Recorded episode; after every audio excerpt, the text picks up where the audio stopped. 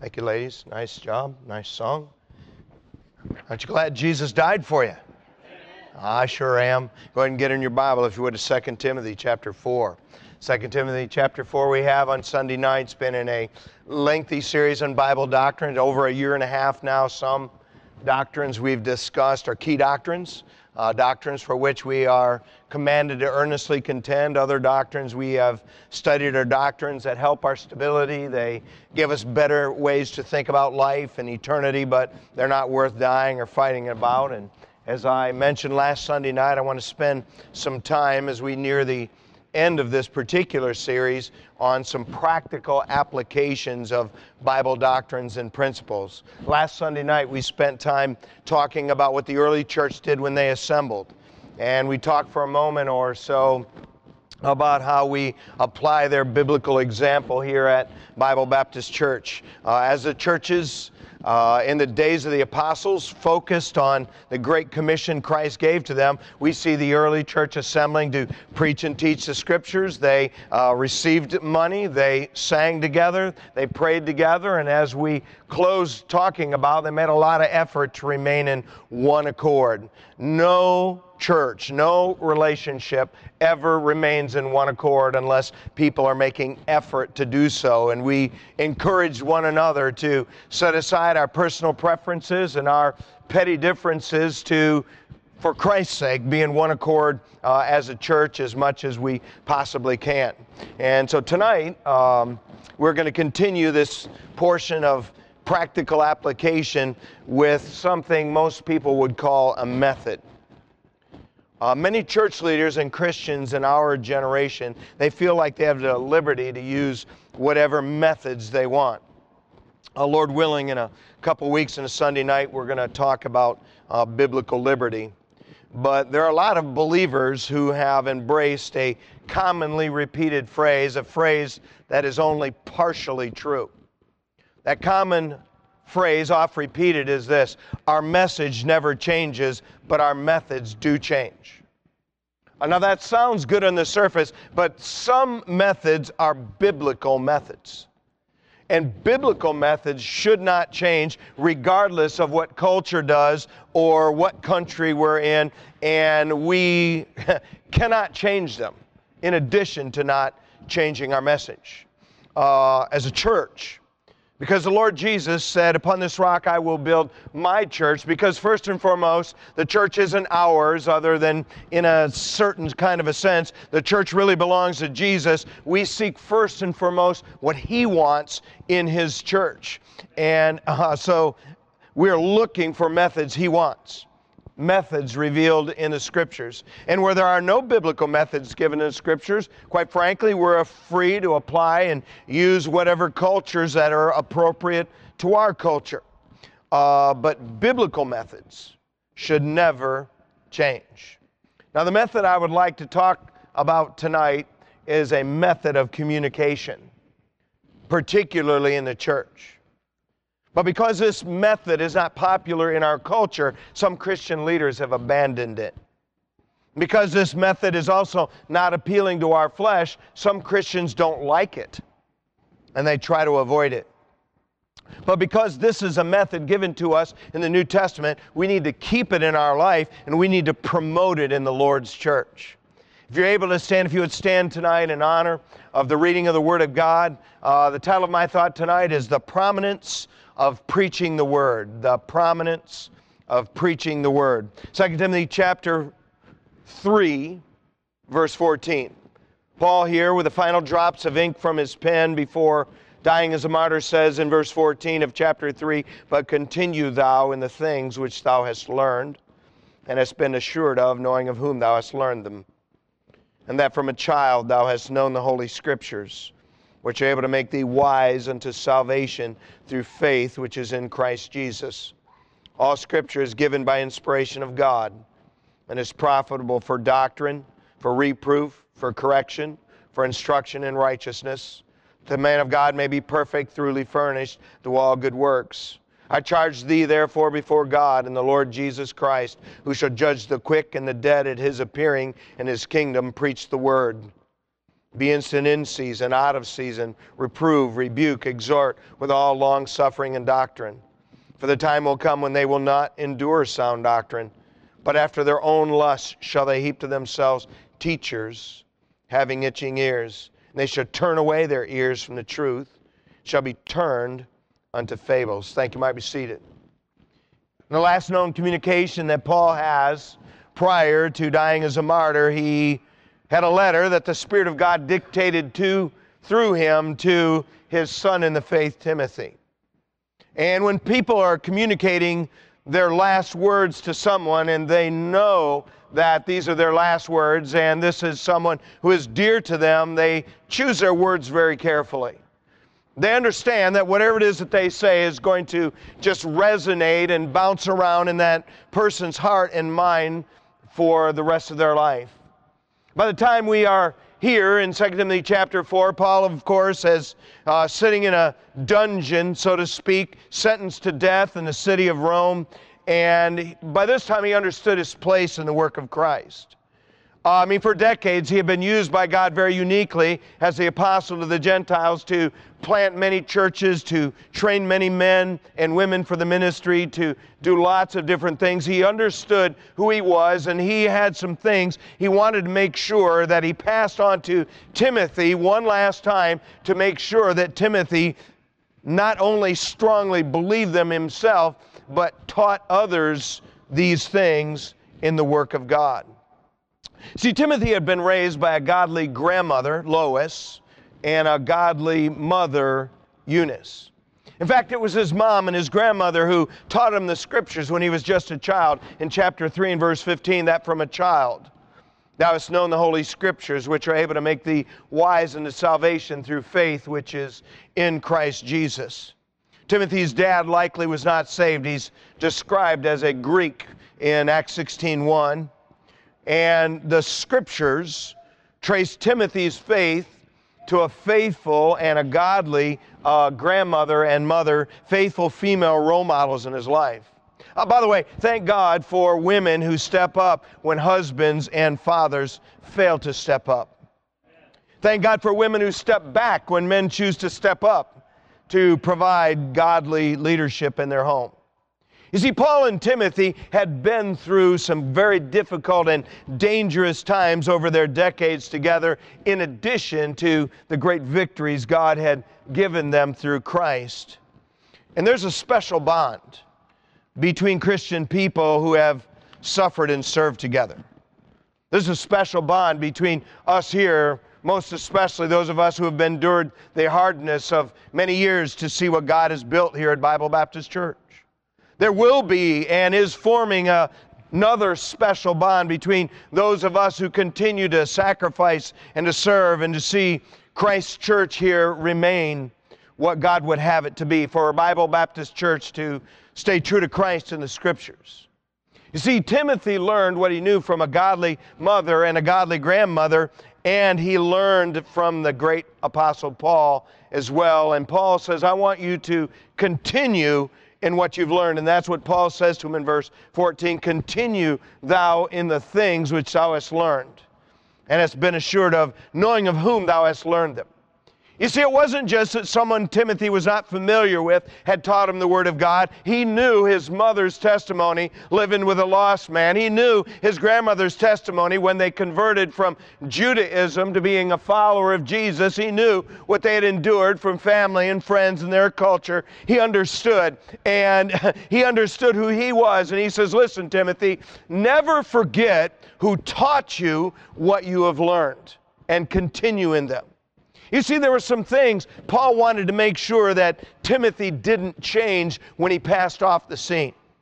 You, you, you know, sometimes we get this idea that Christianity is kind of like technology, that like it's a computer that comes out with something new every couple years we need, or uh, we're now on the Apple phone 14 for you Apple phone snobs, and uh, I don't know what number Samsung phone we're on, it's probably three. But whatever it is, uh, Christianity is not like technology.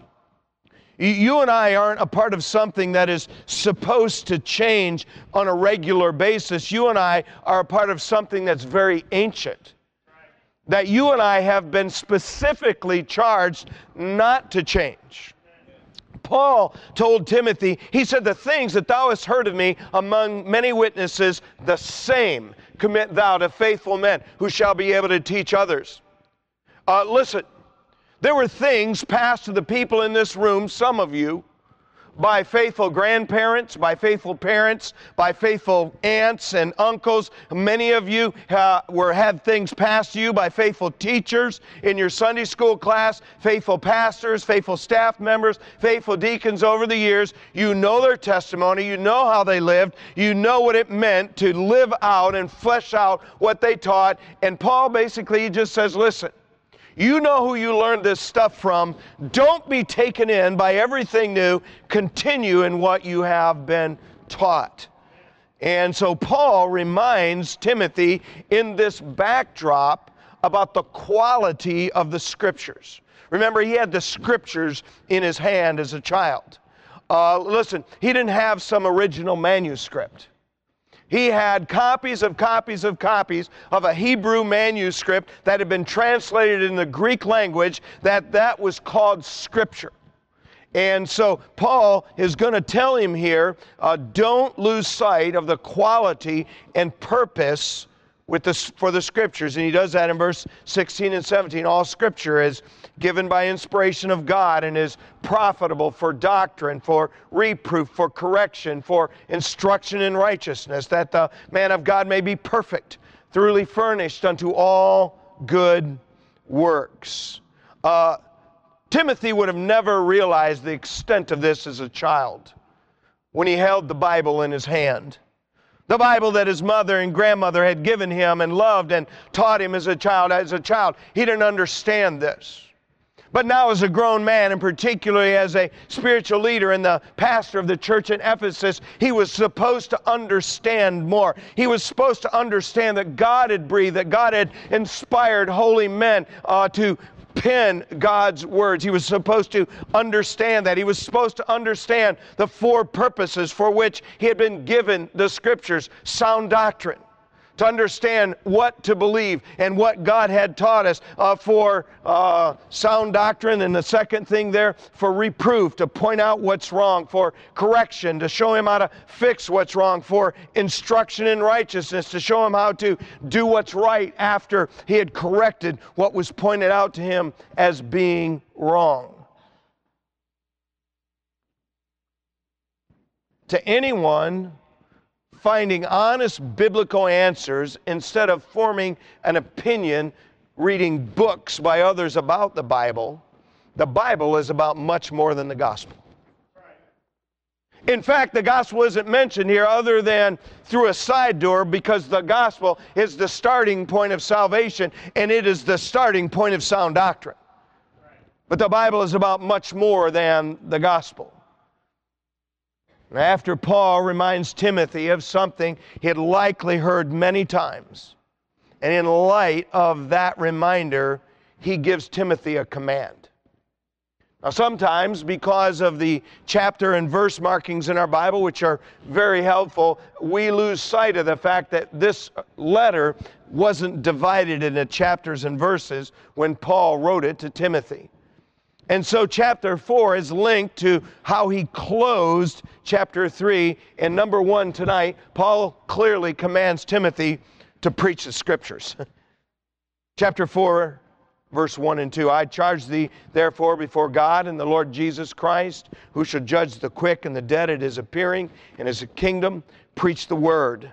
Be instant in season, out of season, reprove, rebuke, exhort with all long suffering and doctrine. Paul calls Timothy to account before the two greatest witnesses there are God the Father and God the Son. And as the pastor of the church of Ephesus at that time, there was a command that he needed to keep in mind in light of the inspiration of Scripture and in light of the purpose for which God had given the Scripture. Christ will judge the world two more times. Did you see that there in verse 1? At his appearing in his kingdom. The appearing is when he will appear in the clouds in the sky for his own just before the seven year tribulation. And his kingdom is at the end of those seven years when he comes back in power and glory to establish his kingdom on the earth. Christ will judge the world at both of those cases, at those times, and those are the witnesses that Paul calls to bear. And Paul gives his most trusted pupil, the pastor of the church of Ephesus, a clear command in verse 2 preach the word. See, God's people need and spiritual leaders are supposed to preach the word. Keep your hand there, go in your Bible to Romans chapter 1. Preaching the word begins with preaching the gospel. The word gospel means good news, and the word preach just means to proclaim. Timothy was supposed to preach the word, and that begins with preaching the gospel. Romans 1, verse 15, Paul here says, So as much as in me is, I am ready to preach the gospel to you that are at Rome also. He had not yet been there, uh, and I'm sure had no idea he would get there as a prisoner. Verse 16, For I am not ashamed of the gospel of Christ, for it is the power of God unto salvation to everyone that believeth, to the Jew first, and also to the Greek. As I said, preach means proclaim and herald. Here to proclaim and herald the good news that Christ died for our sins, that he rose again from the dead after three days, and that all who would humbly call upon him would be saved. Eleven times the New Testament tells someone to preach the gospel. Zero times teach the gospel. I didn't write the Bible, I'm just teaching the Bible. There's seven additional times that someone, quote, preached the gospel. So, preached the gospel 11 times, preached the gospel seven times. Even when Philip shared the gospel with the Ethiopian eunuch one and one, it's still described as in, he quote, preached unto him Jesus in Acts 8:35. If you ever witnessed to someone, uh, you didn't raise your voice, you were not in a church, you were not standing behind a pulpit, and they said something like, Don't preach to me. There, there is something very pointed about the gospel. Now, whether from behind a pulpit or one on one going through life, we see throughout the entire New Testament people preaching the gospel of Jesus Christ. Some men did it from behind a pulpit or whatever they stood behind at that time, and others did it one on one as they went through life. Now, the gospel, of course, is a story of the death, burial, and resurrection of the Lord Jesus, but it is not just the information of the gospel the gospel also includes some form of decision, something that causes you to need to decide uh, what you're going to do with Jesus. Turn up to Romans chapter 10. There's, there's a phrase that occurs three times in the gospel. And uh, when I was initially taught the Bible, I was taught you want to know the definition of the gospel. It's in 1 Corinthians 15 that Christ died uh, uh, on the cross according to the scriptures, was buried, and that he rose again from the dead after three days according to the scriptures. That's the information of the gospel, but that's not the whole gospel. Excuse me.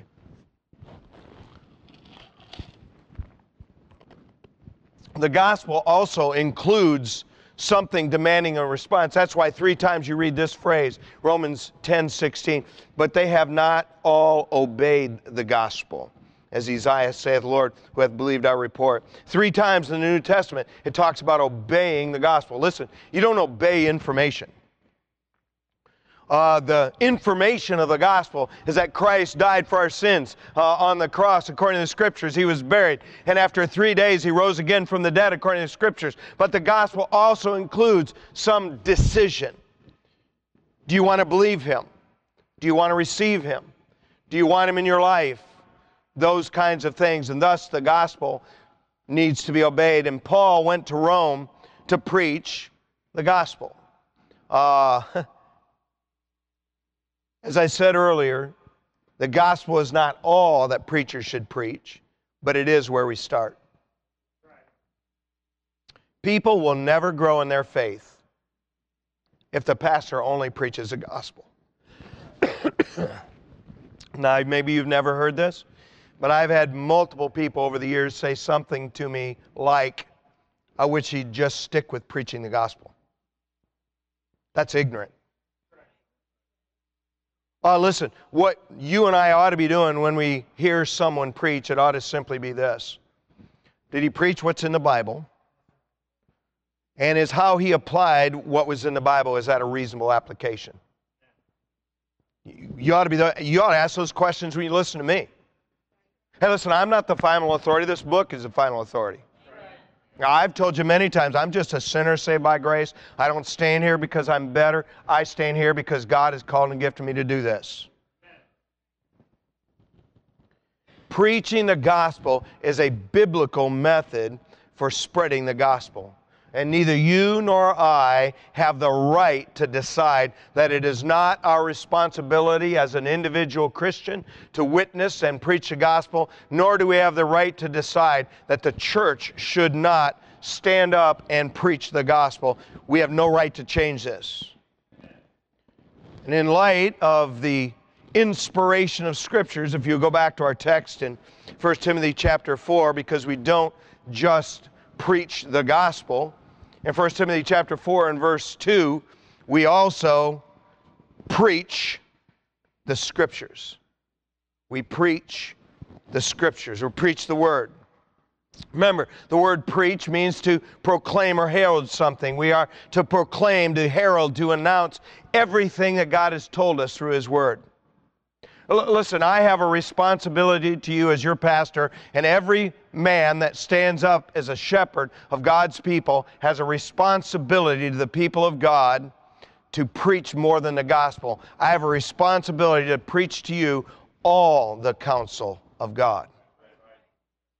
I, get it. I'm not supposed to stand here and trumpet my opinions or trumpet my priorities. I, I, know that when you talk as much as I end up talking, that, that stuff ekes its way in there. And I try to, uh, often you'll say, well, I believe or I think. Uh, I try to do that. But understand, uh, what my opinions are of things don't matter. What matters is in this book to preach the word. Preachers are supposed to, do you like the description of preaching the word? I don't know that I like it. Did you see what he said? Reprove, verse 2, rebuke, exhort with all long suffering and doctrine. Uh, exhortation in the New Testament uh, are two things. Sometimes it's a word of encouragement, at times it's a word of motivation. And you say, which one of them is it here? Both. Preaching of the word should reprove and rebuke and exhort all of us if it's being done like it's supposed to be done in the power and presence of God's Spirit. Uh, when the crowd surrounded Jesus in Capernaum, you remember when he was in the house and they had to let that palsied man down through the roof? He is described at that time as he preached the word to them. Mark 2 2. When the disciples were scattered in Jerusalem by persecution, the Bible says that they, quote, went everywhere preaching the word. Peter and John, uh, they followed up on Philip. You remember that? Philip went up to Samaria. It's what he did in Samaria in Acts 8 5 is described as he preached Christ unto them. You may remember the story from Acts 8, and then they called for John and Peter, and Peter and John, quote, preached the word of the Lord to them. So why is it like that? Because the first thing they needed was somebody to preach Christ unto them. And Philip did that. And the next thing they needed was someone to preach the word of the Lord to them. And Peter and John did that. So throughout the book of Acts and over and over again in the New Testament, we find disciples of Jesus preaching the word. Whether our culture likes it or not, preaching the gospel and preaching the word is a biblical method. Keep your hand there. Go back to 1 Corinthians chapter 1. I do not debate that these newer Bibles have things in them that people can get saved and you can learn some things about God and life uh, in them. I don't debate that. But there's only one book that is 100% accurate in the English language. That's this book I'm preaching from tonight. And this is an example of a place where modern versions change what's said and it completely changes the meaning. Notice, uh, by the way, it's very easy to think that in our high tech, sophisticated society that people uh, don't like preaching today, uh, but they used to like it. Listen, there have always been plenty of people that didn't like preaching as a method, and they considered it a foolish method. Uh, if you uh, haven't gathered what, what's going on around you, uh, listen, most people in our culture, they would, they, they would look at what I'm doing right now as foolish. Notice what it says in 1 Corinthians 1.18. It says, For the preaching of the cross is to them that perish foolishness. But unto us which are saved, it is the power of God. If you have a different Bible, it would say something like this For the message of the cross is to them that perish foolishness. So, what's that change? It changes the message to the method. The preaching of the cross is a method, the message of the cross is something different. We don't have a foolish message, we have a foolish method. Listen, it's not a foolish message that we're guilty sinners, that God so loved the world, that He gave His only begotten Son, that He had Him shed His blood, suffer, die on a cross, and rise again from the dead. That's not a foolish message so people could live forever. That's not a foolish message. But this is a foolish method. But it is the method that God uses to bring people to Christ. Look at verse 21. For after in the wisdom of the world, God, I'm sorry, for after that in the wisdom of God, the world by wisdom knew not God, it pleased God by the foolishness of preaching to save them that believe. Again, if you have a different Bible, it says uh, the foolishness of the message or the word. We don't have a foolish message, we have a foolish method. It's a biblical method. God likes it. God chose it. We need pastors and preachers and witnesses who'll stand up and preach the Word of God. All of it, not just the easy parts. And by the way, I'm not just talking about preaching. I've heard some preaching over the course of my day uh, that had very little to do with the Word. It isn't stand up. He, Paul, didn't say to Timothy, preach.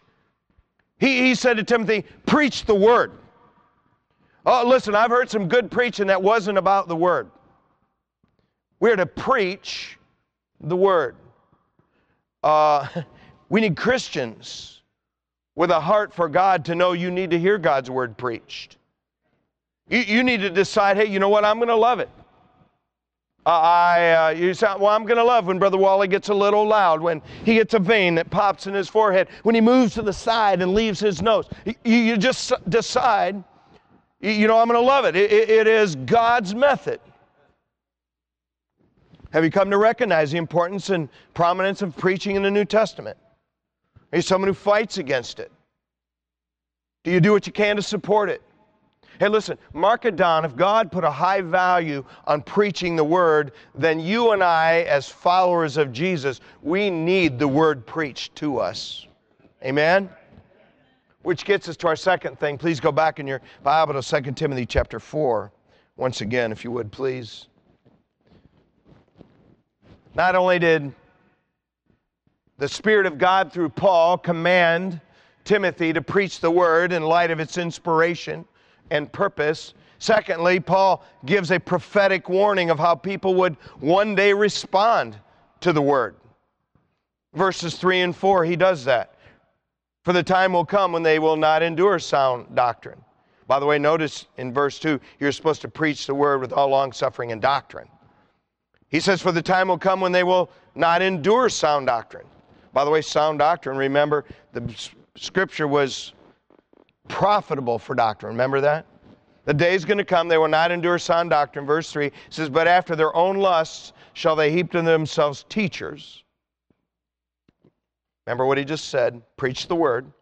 They shall heap to themselves teachers, having itching ears and they shall turn away their ears from the truth, shall be turned unto fables.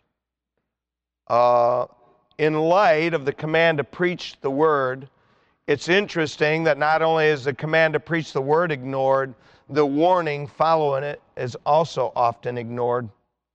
You and I have no right to remove this from the location in which the Spirit of God placed it. See, there's actually two changes here. There's a prophecy about methods, preach the word to teaching. Remember, they'll heap to themselves teachers having itching ears. And there's not just a change of method, there's a change of content. The change of content is that it will change from sound doctrine to subjects that tickle the ears of those who want to have their ears tickled. Remember, this is all in contrast to preach the word, reprove, rebuke, exhort with all long suffering and doctrine. This is a contrast to that. And he pre- pre- predicts that there's a day coming when God's people are going to want a spiritual leader who no longer preaches all the counsel of God. They no longer preach the word. They no longer reprove, rebuke, and exhort, but rather instead they teach things that are subjects that tickle their ears. You may disagree with this, but I do not believe it's an accident that many of the most popular Christian leaders in America's Christianity for the last 20 or 25 years have been teaching ministries rather than preaching ministries. Don't misunderstand me. We need those who teach God's words too. The leader of each assembly of believers is a pastor teacher according to Ephesians 4:11. When Paul laid down the qualifications to be a leader of an assembly, they are in 1 Timothy 3 2 supposed to be, quote, apt to teach.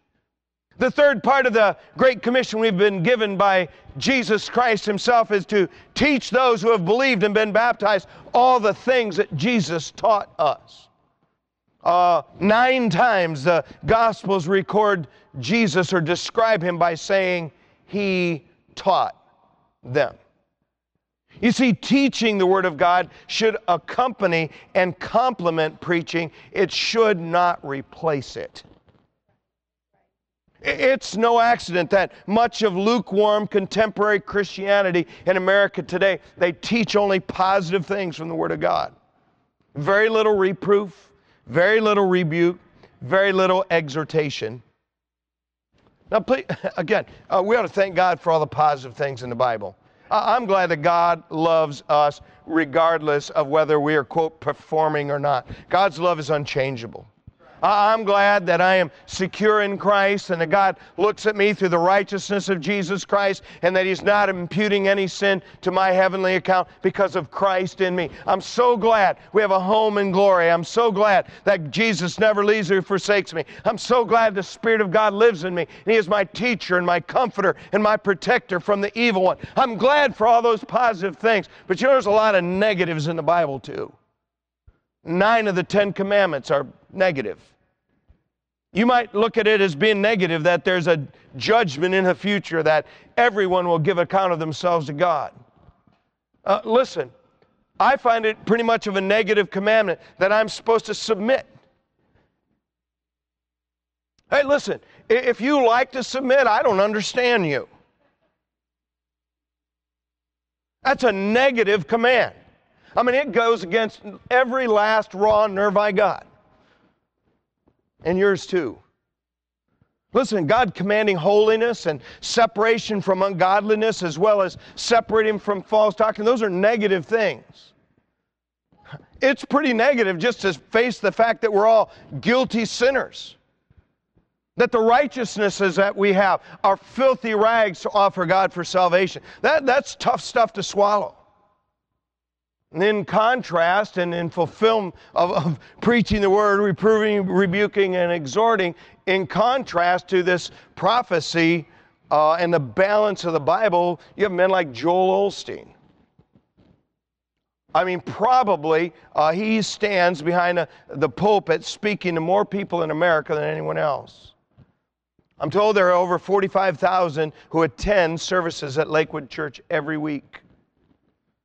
Uh, I'm told that there are 10 million people that watch him every week on television. I'm told that on one of his uh, electronic uh, sites of some sort or another, he has 60 million views every week. Uh, his first book, this is a real godly title, Your Best Life Now.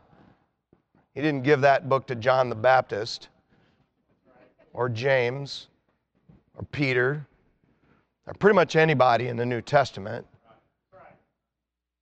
Uh, sold over 10 million copies. I'm told Uh, now, there's some false information that says his church pays him $54 million a year. From what I understand, that's false information. His actual income isn't from the church. He doesn't take a salary from there, but his actual income annually is more like $70 million from his book sales and different speaking fees and other things he gets on, on the internet, suffering for Christ. Um, I'm not going to call him a false prophet because, to the best of my knowledge, he still preaches that Jesus is the Savior of the world. I don't know if he ever preached that Jesus is the only Savior. Uh, but Joel Osteen, he preaches a false Christianity. He makes it clear that he does not talk about sin, sinners, hell, or damnation or anything else that's hard to hear. Can I just say that makes him not like Jesus? And it's pretty obvious with that kind of audience in America that we have a lot of American Christianity with itching ears. Just like the Bible said would happen. And we desperately need spiritual leaders who both preach and teach the positive and negatives, the whole counsel of God from the Bible. Listen, we live in a day and age when the church is focused on lots of other things other than preaching and teaching all the counsel of God. Uh, I like that we do drama uh, at, at, Christmas. I, I, think it's a great change of pace. Love the messages that our kids get out uh, in, in that. But listen, drama was around in the first century, and they didn't build churches on drama. It's not how Christ built his churches. Read the book of Acts. Uh, it may shock some of these people who would consider themselves to be great in- innovators that concerts were around in the first century.